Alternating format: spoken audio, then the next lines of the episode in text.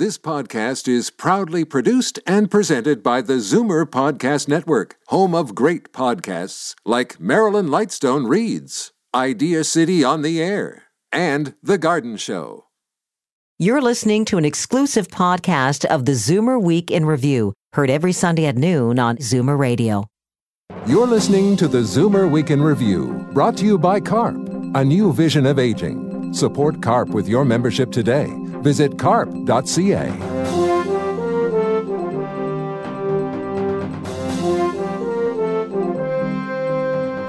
Good afternoon and welcome to the Zoomer Week in Review, all things Zoomer worldwide. I'm Libby Znaimer.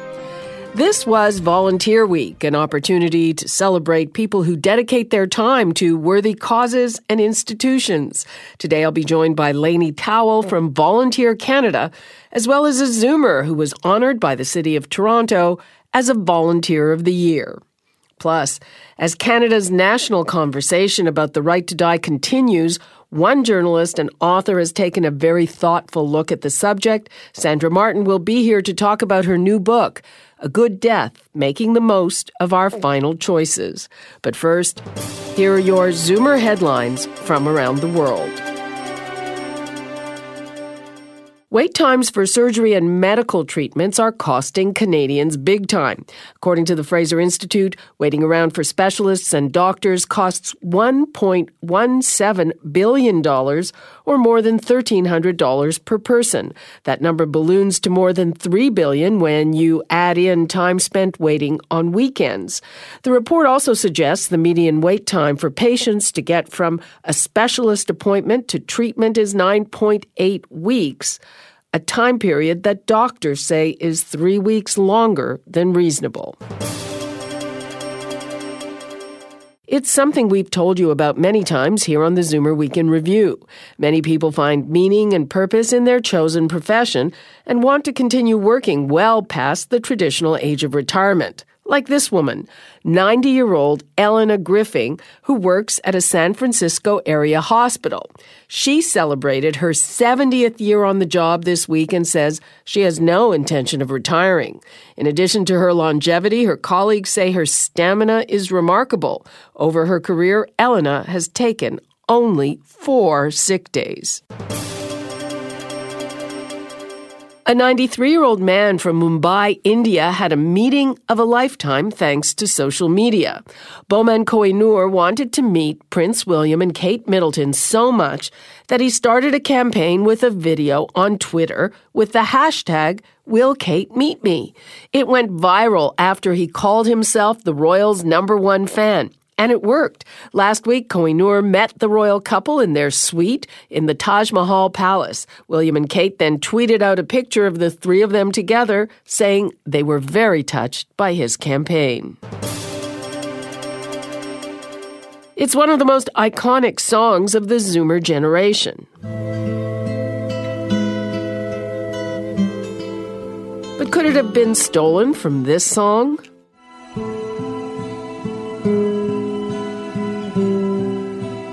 Led Zeppelin's former lead singer Robert Plant and guitarist Jimmy Page will be in court to argue they did not steal the opening chords for their 1971 classic, Stairway to Heaven. A U.S. district judge in Los Angeles said the song and the 1967 instrumental Taurus by the band Spirit were similar enough for a jury to hear whether Page and Plant could be held liable for copyright infringement. They'll go to court May 10th. I'm Libby Znaimer, and those are your Zoomer headlines from around the world. This week marked National Volunteer Week. More than 13.3 million Canadians devoted 2 billion hours to the causes they believe in. That's the equivalent of more than a million full time jobs. What's the best way to recognize these efforts? Lainie Towell of Volunteer Canada tells me a simple thank you is best. We um, asked organizations, how are you recognizing your volunteers? And what are the greatest barriers that you face to volunteer recognition? And many of them responded that, you know, they had more formal recognition practices in place. So as an example, um, it could be a banquet or, you know, an awards ceremony as an example. And many organizations stated that one of the barriers they faced was funding in order to actually um, put on these activities. And it was interesting because volunteers are indicating that this is actually maybe not the most important uh, thing to them that regular recognition is volunteers indicated that uh, the way in which they most prefer to be recognized is a simple thank you for their efforts. It is also uh, important to volunteers that they hear about the impact of their efforts. There are certain points in life where people are more likely to volunteer. Can you uh, describe that demographically? Yeah, we do see a lot of the uh, baby boomers are volunteering for sure, um, and I think that that is uh, reasonable when people have more time, than they'd like to to give back for sure. Um, we also see that youth are very very engaged as well. Baby boomers have done everything in their lives uh, differently. So, how do you cater to a baby boomer volunteer? I think it's very important to understand that the volunteer opportunity is a good match. So taking the time to get to know those volunteers, understanding why they would like to volunteer, what are they looking for in the experience. Um, you know, did they want to try something new in life that they'd never done before, or is it that this person perhaps is now retired and uh, perhaps uh, worked in the legal field, for example, and would like to serve on a board, um, you know, and continue to offer their experience and skills and expertise. So I think that by really understanding uh, what it is that an individual would like to get out of the volunteer position is very helpful in terms of matching them with the right opportunity. A simple thank you may be best, but there were dozens, if not hundreds, of volunteer appreciation events this week, including one organized by the City of Toronto to honor volunteers at 10 city run long term care homes. Arthur Freeman is Volunteer of the Year for Cummer Lodge in North York. I've been volunteering there for roughly five and a half years. Um, I'm retired, so I was looking for something to occupy my um, experience and business skills. And Cummer Lodge is about uh, eight minutes away from where I live, which is most certainly one of the biggest factors, uh, plus factors in, in volunteering there because I'm not fighting traffic what I do there is I have been president of the Volunteer Association for the last five years and I also run the Tuck Shop, which provides funds to uh, hire entertainers for the residents. So, what is your professional background? Uh, accounting my accounting skills in running a tuck shop successfully, knowing what products to keep, what products not to keep, the markup we should apply, um, what's competitive, um, um, staffing the tuck shop. Uh, we, we run it seven days a week, uh, morning shift and an afternoon shift. Um, I also sit on the advisory board, which uh, overlooks the running of the lodge overall. Why do you find that appealing work? Um, because I can use my skills that I had uh, all my life. You know, business skills, accounting skills, people skills. I, I put them to use, and I'm mixing with people. You know, I think when you retire, the biggest loss is you're not mixing with people. Mm-hmm. Um, so I am with people. I can't say all day, but I, I'm working with people. I'm working with the staff uh, of Cummer Lodge as well as the residents, as well as the volunteers. Mm-hmm. And what is the most satisfying part of that? Oh, that's a tough one. um, I don't know. Helping, seeing, seeing that I am providing assistance to them, help, and, and getting more money, and seeing it's well spent. I think that's most satisfying. And how many hours a week do you spend oh. doing that? Um, I've just passed my 2,000 hours award, I think, last year. So I don't know, I'm spending maybe 20 hours a week, 15 to 20 hours a week, let's say that. Wow, so it's like a half-time job. It's like a half-time job. Now, I'm not always there at, uh, in the lodge. I do a lot of work at home as well. And also being eight minutes away, if I have to go in quickly, I can manage that. Now, for you, you're getting an award. Is that the way in which you would like to be recognized for it? That they that they can see that my services are appreciated. The award is just partial, really, it, it is. I mean, to know that they appreciate me and what I do and what I bring to the table. Um, and, you know, more people know me by name now than, than I know them. So I walk through the lodge, and not residents, staff greet me, say hello to me, they know my name. And the fact that they know who you are is uh, satisfying. It's satisfying, yeah. It means I'm doing something, I'm bringing something to the table. And is this award that you're getting, is that important to you? Yes, it is important. It's recognition, it's appreciation. I've been speaking with Arthur Freeman, who was named one of 10 Volunteers of the Year by the City of Toronto. I'm Libby Znaimer, and this is the Zoomer Week in Review. We all want a good life, but what about a good death? That's sometimes a very different story. Author Sandra Martin will join me next.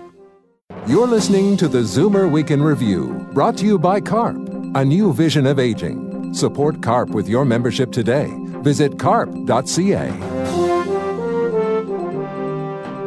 This week, the Liberal government introduced its long awaited legislation on physician assisted death.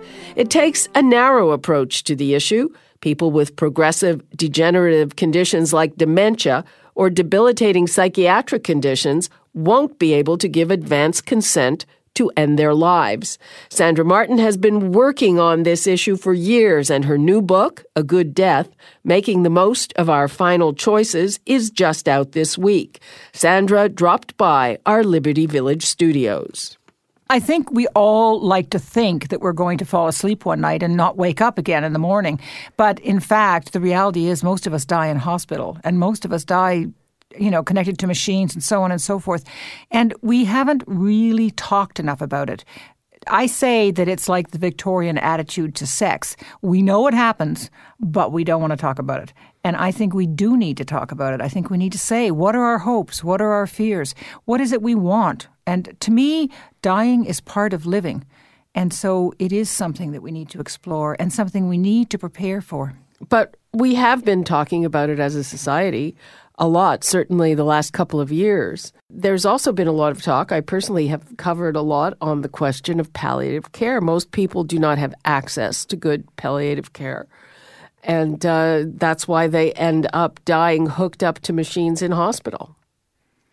There is certainly not enough palliative care, and I think that palliative care is part of physician assisted dying. I think that what people want is to have choices, and with choices come responsibilities. Um, not every palliative care does not work for everybody. Not everybody has access to it. Not everybody wants it. Sometimes people who are suffering, say somebody with a terrible disease like Huntington's or ALS, they don't want to wait until they are totally uh, immobilized, perhaps unable to take care of their bodily functions, swallowing. Uh, for some people, you know, they, they're they're drowning in their own phlegm. They don't want to wait until they're terminal and then they have access to palliative care. They want to make a decision that I've had enough. I've been suffering. Um, I want to ask my doctor's permission if he or she will help me die. But to me, it's a continuum of which palliative care is one part, and it's part of physician assisted dying because you need a doctor's help yep. to have palliative care as well. What about people with dementia? That was in the parliamentary recommendations. That will not be in the legislation, and that's much more controversial. Uh, so, what about people with dementia? How do they and their families uh, achieve a good death? As you say, the parliamentary committee recommended that if somebody is given a diagnosis of dementia or some other disease, like, I don't know, Huntington's, for example, um, while they are still competent, if they make out an advance directive after diagnosis in which they say, once I reach a certain stage. Now, whatever that stage is will have to be agreed upon, where, say, I no longer can recognize my family, or I can no longer speak, or I can no longer tend to my bodily functions. I don't want to live any longer. That's what the parliamentary committee recommended. So, what can people do? One of the things um, we need to do is as I said before, we need to talk about what we're going to do. I think some people, if there isn't a way out, that they may end up going to Switzerland. That's what people have been doing for years. You have to have enough money to go. You have to be able to go. You have to be physically able yeah. to go. And that, you know, that means dying before you need to die. And that was one of the arguments that was successful in the Carter Challenge that people who are not able to have a physician's help in dying, they are actually shortening their lives because they have to die while they're still capable of doing it on their own. And that was an argument that was persuasive at the Supreme Court. We need to have a strategy about seniors. We need to have a dementia strategy. I mean, I know somebody that I wrote about in, in the Globe and Mail and again in the book, a man who I came to, uh, I loved his family. I, I couldn't really know him because he was in such a fog of Alzheimer's. Are you talking about Grant Crosby? Grant Crosby. Well, he used to work at the Globe and Mail, and of course, um, my husband did, and we met him socially when he was, you know, in his prime and vigorous. He has since died, um, and he didn't have a good death. And the reason he didn't have a good death was because he was in a long term care home and there wasn't enough medical care at the home to give him adequate palliative care. So that is another problem. Wow, I, I didn't even know that he had died. I mean, it's just, yeah, it's, it's, I mean, it took him a week to die, and it, it was just very sad. Is there any common thread that you found from the people that you actually went through the process with? Um, I did interview a few people. I mean, there was one person who I remember so well, and I think you talked to their, her family too, and that was Kim Teske. Yes. She had Huntington's disease. There were three of her, she, had, she had, there are six children in that family, and three of them had the, carried the gene. And she had seen her older brother become institutionalized. Um, unable to speak clearly, unable to move, uh, you know, in a wheelchair, and she did not want that. And so she tried she investigated how she could end her life before she was institutionalized she didn't want to go to Switzerland. She couldn't afford to go to Switzerland. She didn't want to implicate her family in any kind of uh, quasi legal activity. So, what she decided to do was go without food and drink until she died. And I was with her for part of that time. And I, I just thought, oh my goodness, you're never going to be able to do this, Kim. This is too hard. This is too horrible. But in fact, she did do it. And one of the things I learned from that is how strong people are and how important their families are. Her family was there with her the whole time, and they became stronger as a family because they were supporting her. When they realized that the life for the person who is suffering has become intolerable, and that the greatest love they can give that person is to say, I'm going to let you die. And I think that's very hard, but it's also an extreme act of love. Okay, Sandra Martin, thanks so much. Thank you. A Good Death is published by Patrick Crean Editions, an imprint of HarperCollins. I'm Libby Znaimer, and this is the Zoomer Week in Review. The Reverend Al Green celebrated his 70th birthday this week. We'll hear his biggest hit right after the break. You're listening to the Zoomer Week in Review, brought to you by CARP, a new vision of aging. Support CARP with your membership today. Visit carp.ca. Welcome back to the Zoomer Week in Review, all things Zoomer worldwide. I'm Libby Znaimer. It's time for your International Arts Datebook tips for those of you who are jetting around the world. Here's Jane Brown. This weekend, the New York Philharmonic performs Mahler's Symphony Number no. 9. The Philharmonic is on stage at the Lincoln Center.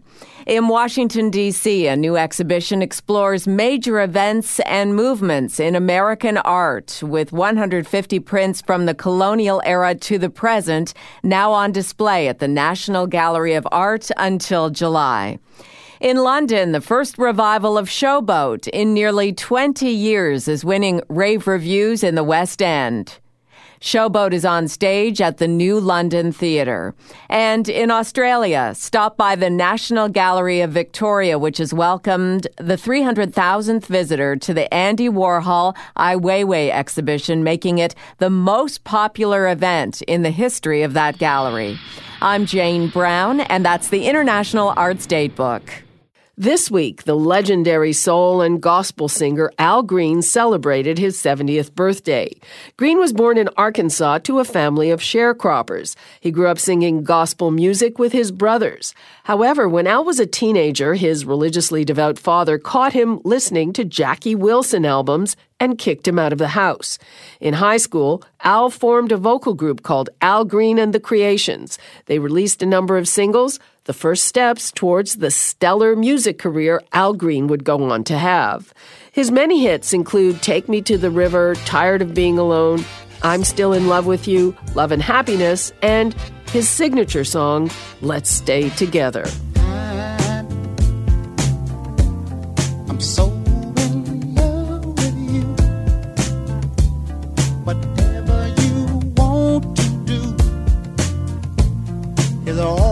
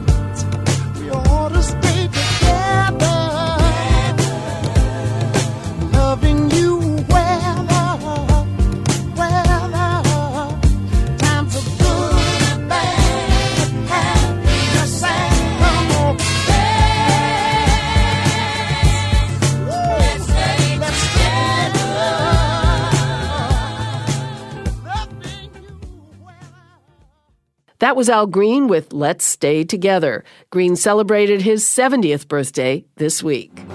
And that brings us to the end of this edition of the Zoomer Week in Review. I'm Libby Znaimer. Bob Komsic will be in the chair for the next couple of weeks. Be sure to come back to stay up to date with all things Zoomer worldwide.